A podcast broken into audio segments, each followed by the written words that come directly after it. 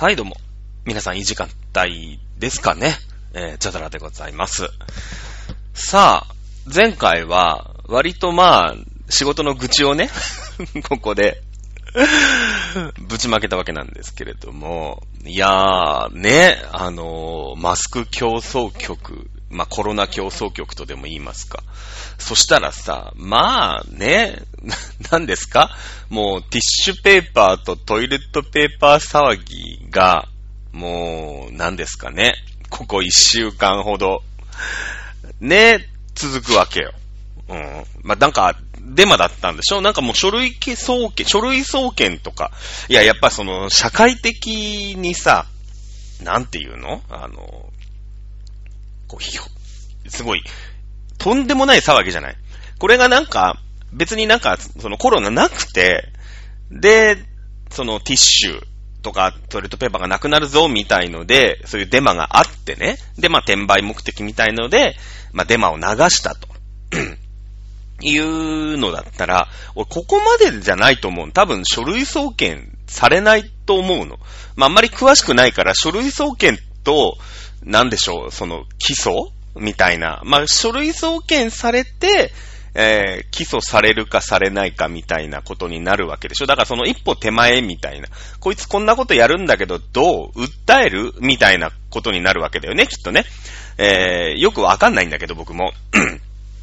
たださ、もう、その、結構、結構ひどいことになってるじゃん。今んとこ。あの、コロナ騒ぎが。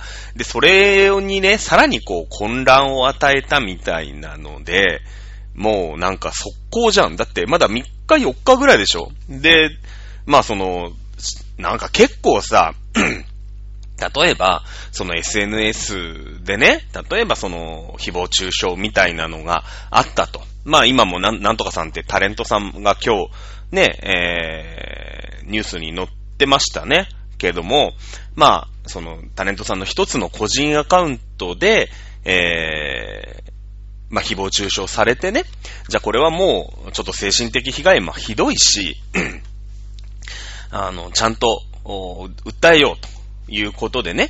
じゃあその、サーバーみたいのに、こう、なんとか開示請求みたいのをしたりとか、えー、で、内容証明を送ったりとかっていうと、もう、何年単位で かかるわけでしょ？結局。あの、その対応がさ。まあもちろんその一人のね、タレントさんと、その、く、国の一大臣とはまた違うんでしょうけど、まあ動いてる人の数も違うしね。うん、もう国を挙げての騒ぎになってるから、早かったよね。3日、4日ぐらいで、あのーもうなんか書類送検まあ、逮、逮捕じゃないんだよね。だからね。書類送検されたみたいなさ、あの、いう感じらしいんで。まあ、実際トイレットペーパーはあったわけなんだけど、えー、たれ、た、なったんだけどさ、まあ、知ってたけどね、僕は業界の人だから、あの、トイレットペーパーなくなりませんと。なぜかというと発注ができたからっていうのね。えー、先週言ったかな？この番組で。まあ、ツイッターで言ったのかな？ちょっとそこまでまだ忘れちゃいましたけれども、ね、えー、まあ、そんな感じでさ、あの、大変だね。うん。まあ、その、なんていうのかな？あの、まあ、なんだろう、今不景気じゃん。ね？で、で、今回の、そのティッシュペーパーだ、トイレットペーパーって、まあ、もちろんそのデマをね、流した人っていうのが悪い、えーわけなんだけれども、その、まあ、最初さ、このトイレットペーパーなくなりませんみたいな情報って1日ぐらい出さなかったじゃん。で、出したのもさ、なんか小さい製紙会社だよね。だから例えば、まあ、あんまりこういうところで僕のね、取引先様の悪口を言っちゃいけないんだけれども、まあきっと大手の、あの、製紙メーカーっていうのは、まあ皆さんも代表的なトイレットペーパーなりティッシュペーパーの、おー銘柄ですか？を調べていただければ、ああると思うんだよね。その、なんだろう、ポテトチップスで言えばカルビーみたいなね。うん、僕がよく言うところの、ポテチで言えばカルビーですよ。小池屋じゃない。ね。カップ麺で言えば、日清食品だと。ニュータッチじゃない。ね、ドリンクで言えば、コカ・コーラだと。サンガリアではないと。で、今回その、業界的にね、あの、まあ、ティッシュペーパーはこんなに在庫があるからなくなりませんって、まあ僕が見る限り、少なくとも見た限り、えー、ツイッターなりなんなりに発信したのは、いわゆるサンガリア、小池やニュータッチのメーカーなわけよ。うん。まあ、あそういうところでさ、まあ社長が、うん、これは言おうっていうね、えー、言うので、こう、パンと、なんていうの、こう、意思決定が早い、えー、会社だと思う。まあ、その、いわゆるコカ・コ、別にコーラさんと、ね、日清食品さんの悪口を言ってるわけじゃないよ。あ、カルビーさんとね、悪口を言ってるわけじゃないけれども、まあ、仮に、ね、大きな、あの、ここで僕がメーカー言っちゃうと大変な騒ぎになっちゃうから いや、まならないんだけど、ならないけど、一応ね、まあ一応言わないことにするけどさ、ね、あの業界的にもさ、いるわけでしょ。そういう大手が。は言わないわけよ。で、まあ、今回、イオンさんかな？なもうなんか無限ティッシュみたいので、お一人様10点までいいなんつってさ、コンコースにもう多分、あれ何、何個ぐらいやろうな？多分、5000個ぐらいは並べて、ティッシュを、あの、トイレットペーパーを。もう絶対大丈夫だっていう、まあ、アピールも含めてね、ああいうとこイオンうまいなと思ってますけれども、あのー、いうところでさ、最初にこう、ありますって、ね、買いだめしなくても大丈夫ですっていうのを静止会社が言ったのは、まあそのニュータッチさんメーカーなんですよ。ニュータッチ小池屋系メーカーなの。で、なんでかっていうところでね、あのー、まあこれは、まあ僕も含めて、業界全部の問題なんだけど、まあ今もうめちゃくちゃ不景気なわけよ。本当に。あの、それこそ、まあ、トイレットペーパー、ティッシュペーパーなんてのは食べるもんじゃありませんから、あ10%に、えー、なったりとかしてるわけだよね。うん、消費税が。で、まあ、消費税が10%になったって20%になったって、トイレの紙の消費量が減るかったら、まあ、減らないんだけれどもさ、まあ、物がなかなか売れない、いう時代なわけよ。うん。で、うーん、どこもかしこも不景気で。僕が、ね、僕の会社も、まあ、あんまり景気がいいとは言えないわけよね。ってなってくるとさ、あの、もう、売れるものは売りますよと。ね、デマだろうが何だろうが、お客さんが朝並んでると。ね、そうすると、じゃあ何をするかっていうと、まあ、いわゆる本部のバイヤーという人たちは、もうありったけかき集めて、店がその保管する場所とかがあるからさ、いや、店も多分100ケース取ったらこのまま行けば今日100ケース売れるな、みたいなあるわけ。明日とか。明日100ケース売れるんだろこれっていう時に、もう300ケースとか入れちゃうわけよ。ね。あの、とにかく確保しなきゃいけない。もう売れる弾薬だからさ。で、もう値段もその特売とかもしなくて、まあ、いわゆる定価だよね。うん、普通だったら、トイレットペーパーだってさ、300、まあ、30円から40円ぐらいがいいとこじゃない？もうすごい特売で点数制限つけて、まあ、2キュッパ。312だよね、税込み。本体2キュッパ。ぐらいだと思うんだけどもさ。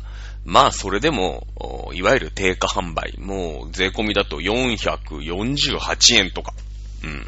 とかな、なる。で、全部値段も上げてね。まあ、いわゆるその、業界的に広告でもないし、うーん、定価でもないっていう、まあ、中途半端な値段、まあ、ちょい安みたいな、まあ、これ業界的に中目っていうね、あの、目玉じゃない、なんか中ぐらいの目玉みたいな意味だと思うんですけど、中目っていうのがあるんだけどさ、まあ、それも全部戻して、なんでかって言ったら別に安くしなくたって売れるわけだから。うん。で、もうありったけの紙をさ、あの、本部のバイヤーが買い付けて、店にね、保管する場所ないから、いや、100ケース売れるんだけど、いいよ、発注70で、70ケースにしとく？みたいなのあるんだけど、もうそんなことは関係なくて、もう300送っちゃうわけ。ね？で、もう、ほんと、階段とかにさ、どんどんどんって置いたりとかするの。まあ、消防法とか、いろんな問題はあるんだけど、まあ、なんかどっかに置いたりするわけよ。で、まあ、とにかく売るだけ売ると。ね、売れちゃうから。それでも、今回なんてさ、品切れをするわけじゃない。ね。そうするとまあ、次は、次の日に400ケースとか入ってくるわけですよ、また。うん。で、まあ、同じ、なんていうのかな、その、需要があるから売りましたって建前では言ってるし、業界的に分かってんだよ。買いだめしなくても、あの、大丈夫っていうのは分かるんだけど、まあ会社としての本音の部分でいやさ、なんとかして売りたい、売り上げを稼ぎたい、儲けたい。っていうのが、こう、根底にあるから、あのー、やっぱり混乱を、まあ、煽るとは言わないけれども、ある意味、この混乱、ちょっと続いてくれればいいかな、みたいなのっていうのは、あの、またね、その、今、今大変な時期だから、こう、声高には言わないですよ。ね、声高に言ってんの僕ぐらいですけども、あの、まあ、その、うっすらあるじゃん。なんか。いや、バイトとかでもさ、なんだろう、僕が行く日は、ちょっと暇だったらいいな、みたいなね。まあ今仕事を仕事で例えちゃったから、ちょっと、この、この、この例えばほんとごめんね。悪かった。だけど、その、声高にはしないけど、その、まあワンチャンみたいな心って絶対みんな持ってる。じゃん、その、みんながみんなそんななんか成人君主みたいなさ、生き方をしてるとも思わないし、なるだけね、同じ手間をかけるんだったら楽をしたいと思うし、バイトって。逆に言えば、まあ本文の人からすりゃさ、同じね、8時間か9時間か店開けてるんだったら1円でも儲けてやりたいっていうのが、まあ本音だよね。マスクは別。だって物がないんだもん。本当に必要な人がたくさんいて、売りたいんだけれども、うーん、物が入ってこない。これはもうね、全然入ってこないね。え、あの、なんか、国が買い取って北海道に全部送っちゃうみたいだから、えー、もうね、3月の、2月の末ぐらいには入ってくるって言ってたんだけどね、結局全然入ってきてない状況で、あのー、まあ、店の本音からしても、全く入る見込みすら立ってないっていうのが今の、状況ですね。えー、ですけれども、まあ、トイレットペーパーに関してはもう売れるの分かってて、えー、デマなのも分かってるんだけど、あえて否定しないと。ああ、もうみんなまとめて買ってくださいよと。列作るなら作ってくださいって、別にデマだからっていうのはこっちから積極的に発信はしない。お客さんが並ぶんで、僕たちは売るだけのものを売りますよ。まあ、一瞬品切れする。初日、初日はさ、そんなのが、まさか、ね、えー、拡散してると思ってないから、あの、対応できないんだけども、なんとか、徹夜でもうトラック運んで、えー、売るだけ売ってやろうっていう感覚がやっぱあるのよ。で、やっぱりさ、それは、まあ、小売りの方も悪くて、いや、朝から並んで、その整理券を配ったりなんていうのは、もちろんその混乱を避けるためもあるけど、いや、そんなのを見たら、ああ、やばいやばいって、こう、社会的なね、インフラとして、ちょっとこう、ちょっと煽ってるみたいなところは俺自分で仕事しててあるなっ、思ってるんだよね。正直言ったら。うん。でもやっぱり会社のね、あの、僕はサラリーマンですから、まあ、会社がこういう感じで働く、働いてるんだ、こう社会としてね、働いてるんだってなったら、もうそれに一人であがらうようなことはしないし、まあ、あの、無理だよね。あの騒ぎの中僕は何を言ったっていいからよこせっていうだけの話で。まあ逆にその、あの、それにまつわるエトセトラをね、店は何とか処理してくださいよっていう話なんで、それにまあちょっと翻弄されて、まあイライラっとしたりとかするんだけどね。うん。えー、いう感じだから、その、まあ僕も一応大手と言われるところに勤めてるんで、今回大手ほど、まあ、濡れ手に泡じゃないけど、儲けようみたいな感じで何も言わなかった。僕も含めてね。うん。あの、まあ、僕はね、こうやって、あの、素性を隠してさ、あの、実はまあこういうとこで働いてるんですよ、みたいなので、この自分のね、ラジオでこう好き勝手喋ってますけれども、裏、裏事情を喋ってますけれども、でも、ね、どの会社のどこそこ店とか絶対言わないじゃない。ね？だから、あの、やっぱ怖いしね。うん。やっぱ会社の内情だろうからさ。っていうこともあったから、まあ、一旦を担ってるなっていうのはある。その根底にはやっぱり まあ、儲かってないし、うーん、まあ、不景気だし、少しでも稼い、この、これをチャンスとして、一稼ぎしてやろうっていう意識が、まあ、あの、働いてるっていうのも事実なんですよ。うん。で、まあ今回ね、その、まあ中国がそろそろ封じ込められたんじゃないかってえいうことになってるんだけど、まあ実際どうだかわかんないけどね。まあその感染の、なんて言うんですかね、本語、本腰を入れてるところが、まあ韓国と、まあ日本とか、あとイタリアかなえー、とかになんか移ってきてるらしいんですよ。うん。で、なんでかっていうと、その人の経済活動を無理やり、まあ今制限はするわけだけど、制限できないよね。だって、資本主義ってさ、それを自由に何人たりとも稼ぐ自由があるし、何人たりとも、まあ無能な奴は稼げなくて貧乏になる自由があるっていう、まあ根本があるわけでしょ？そういう社社会じゃん。ってなってくると、じゃあ品薄だったものを一生懸命仕入れて、メルカリで高い値で売る。これはまあもちろん許されないし、転売としてね、今その恥ずべき行為として、あのー、まあ、休断されることなんだけれども、おー飽きないって根本はそういうことじゃない。うん。うん。なんだろう。人々が欲しいものは高い。で、それを持ってることによる社会的優位性っていうことがある、現実あるとすれば、その商品が持っている価値がどんどん高まる。これは別にだって、グッチのカバンでもそうだし、ポルシェでもそうだよね。別に車なんてのは走って止まって曲がればいいわけで、別に軽自動車でも変わらない。まあもちろん乗り心地うんぬんってのはあるのかもしれないけれども。そのステータスになるわけだよね。カバンなんてのはグッチのカバンとか、ね、プラダのカバンなんか何にも入りゃしないんですよ。うん。だけどもあの、お柄のカバン、合皮だよね。のカバンを持つことに、え、優位性、ステータスがあるわけだよね。だから、まあ、カバンに10万だ、20万だ。10万じゃ買えないのかな？わかんないけど。詳しくないんだけど。いうことじゃん。でも、その、社会的な情勢で、マスクというものにみんなが注目して、えー、それを売ると。ね。まあ、転売になってますけど、まあ、言ってみれば、小売店なんてのは全部転売だよね。業者から買って、それを転売してる。いうことになるわけでしょだからメルカリもさ、その規制がなかなか封じ込められない。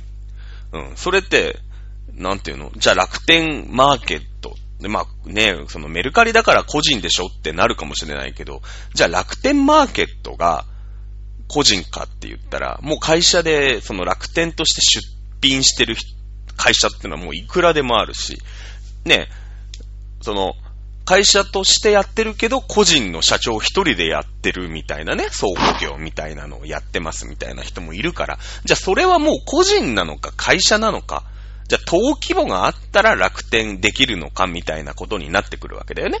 うん。基本自由なわけじゃない。うん。みんなが欲しがるもの。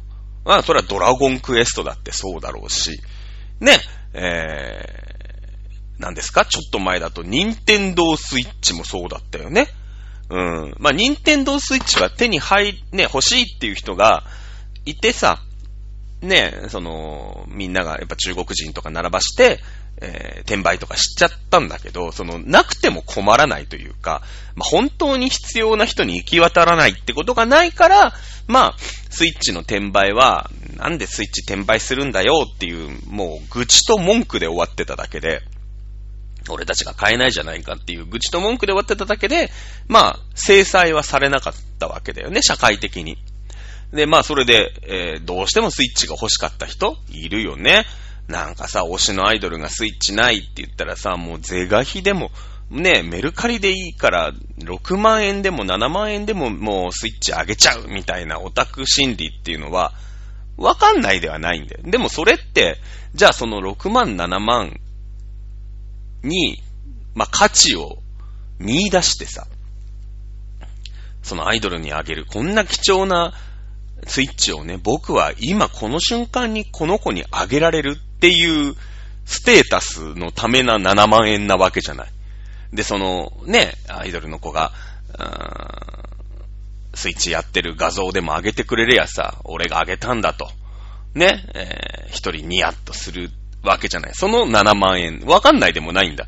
それって自由な経済活動だから、あのー、ね、えー、なくならない。うん。基本、なくならない。で、商売っ、自由な商売ってそういうことで、ね、その、私たちも何回もね、そういう取り付け騒ぎのような、あの、ことっていうのは、まあ、小売店をやってる以上、何回もあります。ね、去年の台風でね、停電がした時、パンが、本当にね、まあ普通に仕入れたんだけど、11時半ぐらいには、パンの売り場からパンが全部消えてみたりとか。まあ、あのー、まあずっとね、振り返れば、それは震災の時とかをさ、えー、大変なことになったよね。お水がね、汚染されるかもしれないなんて言ったらもう、みんな慌ててお水を買いに行ったりとか、えー、してたわけでしょ。もうそれ、ね、やっぱ高いお水でもみんながそれに価値を、見出してね、えー、払うとなったら、まあそれは転売なわけだよね。だって、その差額でさ、僕たちはご飯を食べてるわけよ。会社として儲けてね、えー、ご飯を食べてるので、まあその、悪度さが、なんだろう、あんまりこう、とんでもない悪、悪どい値段はつけないけど、まあもちろん会社だからいや、今マスク1個、1箱売るのに1万円って言ったら、ま叩かれちゃうだろうから、まあそんなことはしないんだけど、まあ、でも定価にはするよね。ちょっとでも儲けようと思うし、その値段でも買う人がいるから。ね、いつもなんかトイレットペーパーなんか山のように積んでたってね、いくらも売れないからさ、いや、隣の店がね、312円だったら、じゃあうちは299にしてみようとかっていうことなわけでしょこれってのは、みんながそのトイレットペーパーに価値を見出してないから、その価格競争になっていくわけだよね。どんどんどんどん。あの、これでもいいから買ってくれ、これでもいいから買ってくれっていうので、だからもう資本主義っていうのが、まあ、これからこう、天才がどんどん出てくるよね。うん。で、それから、あの、もうね、あと何年もすると、あの、おそらくですよ。おそらく、世界中に1年間で新たに生産される炭素の量が、人間を養っていけなくなるんですね、これが。うん。な、なるんですよ。なるはずなんです。試算でよる。僕の試算ですけどもね。別に野村総研とかじゃないんですけど、これ炭素ってのは何かっていうと、えエネルギーの元なんですね。1カロリーですね。え1カロリーってのは何でしたっけ？えなんか、あの、1モルの炭、炭素が燃えた時に出るエネルギー量かなんかでしたよね、確かね。知らなかったです。なんかそんなんでしたよね、確かね。まあ、調べりゃわかるんですけどさ。えーだから別に炭水化物だろうがタンパク質だろうが脂肪だろうがいいんですね。あのー、人間は炭素をエネルギーとして動いているんで、あのー、まあ、水だけガブガブ飲んでてもダメなんですよ。炭素が入ってない。H2O しか入ってませんから、お水にはね。まあ、とにかく何かお腹がいっぱいになるものを、お腹がいっぱいになるって言うとまた語弊があるな。お水でもお腹いっぱいになるから。えー、炭素を取らないと人間は活動していけない。まあ、人間だけじゃない。え生き物は活動していけない、えー、わけなんですね。で、人間っていうのは最も効率の悪いエネルギー変換効率をせざるを得ない生き物だそうでございまして、えー、あと、こう、火の通ったものじゃないと食べられませんとかね。いろいろあるじゃない。だってハイエナなんてさ、死んだ際とかをムシムシやっても食べて生きていけるわけ。まあ、もちろんそうしなきゃ生きていけないから、体の方がね、えー、そういうちょっと腐ってても、お腹が悪くならないとか、体がこう進化をしてってるんだけど、人間ってのはまあこう、なんとかね、えー、楽に楽に、えー、進化して、もう進化よりも速いスピードで楽しちゃってるから まあ体が追いついてないんですけれども、そのうち人間って食べられない時代が来るわけよね。あと、ほんと30年、50年ぐらいのスパンで来るわけ。で、そうなってくると何が起きてくるかっていうと、もう、資本主義と、まあ、次、私は次の第3次世界大戦っていうのが起きる時に、えー、資本主義というのが全滅するって思ってるのね。えー、これはあの、卒論にも書いたんだけどさ、えー、資本主義滅亡論っていう珍しい、こう、まあ僕は一応経営学部というね、経済学部のまあなんかなりの果てみたいなところに一応席を置いていまして、まあ一応卒論なんてものも書くわけですよ。あのまあまあ、まああんまりレベルの高いとは言えませんけれども、まあ、まあまあ、ちょっとはお勉強頑張ったぐらいの学校にいたのね。で、まあ、なんでもいいよと、先生は。その、なんか理系みたいにさ、例えばなんかタンパク質合成の研究室にいたら、それに対する、こう、実験とかもしてるから、そういう卒論を大体書くんだけれども、あの、経営学って、まあ数学と、あと理論とか、あと歴史も結構絡んでくるんですよ。だから、まあ、その、あんまり突飛もないこと、だアルバイトのとか、都市計画とかで書いたやつ、僕のあの、ゼミのね、同級生とかは、都市計画で書いた人とかもいるし、その、アルバイト、いわゆる非正規雇用ですか？えー、のことについて、えー、書いた人もいるし、結構自由だった。で、僕は、その、歴史的、歴史が好きだから、まあ、歴史学も含めた、まあ、経営歴、経営史学というところで、えー、まあ、資本主義の滅亡論っていうのを卒論で書くって言って、最初にみんなが知らないわけね。で、最初にこんなのをやりますって、こう、発表するときに、えー、ゼミの、ゼミ全員と先生を効率化せるっていうね。そんなこと、そんな突飛なこと言ってくるんだ、みたいなね、変態でしたけれども。まあ、第3次世界大戦っていうのが、まあ、第2次世界大戦が終わって、えー、いわゆる資本主義、それから、まあ、民主主義かな、うん、まあ、自由主義っていうのかな二つ合わせると。わかんないんだけど、えー、が、まあ、反映したことになってるよね。第一次世界大戦の前、第一次世界大戦で、えー、まあ、帝政というね、あの王様ですよ、いわゆる。が亡くなっまあ、な、まあ、まあまあ、なくなったわけじゃない。えー、なんとか帝国っていうと、まあ大体第一次世界大戦の前だよね。オスマン帝国なんていうね、えー、あります。皆さんもご存知だと思います。いわゆるそういう王様がいる。まあ王様というか、まあ王様か。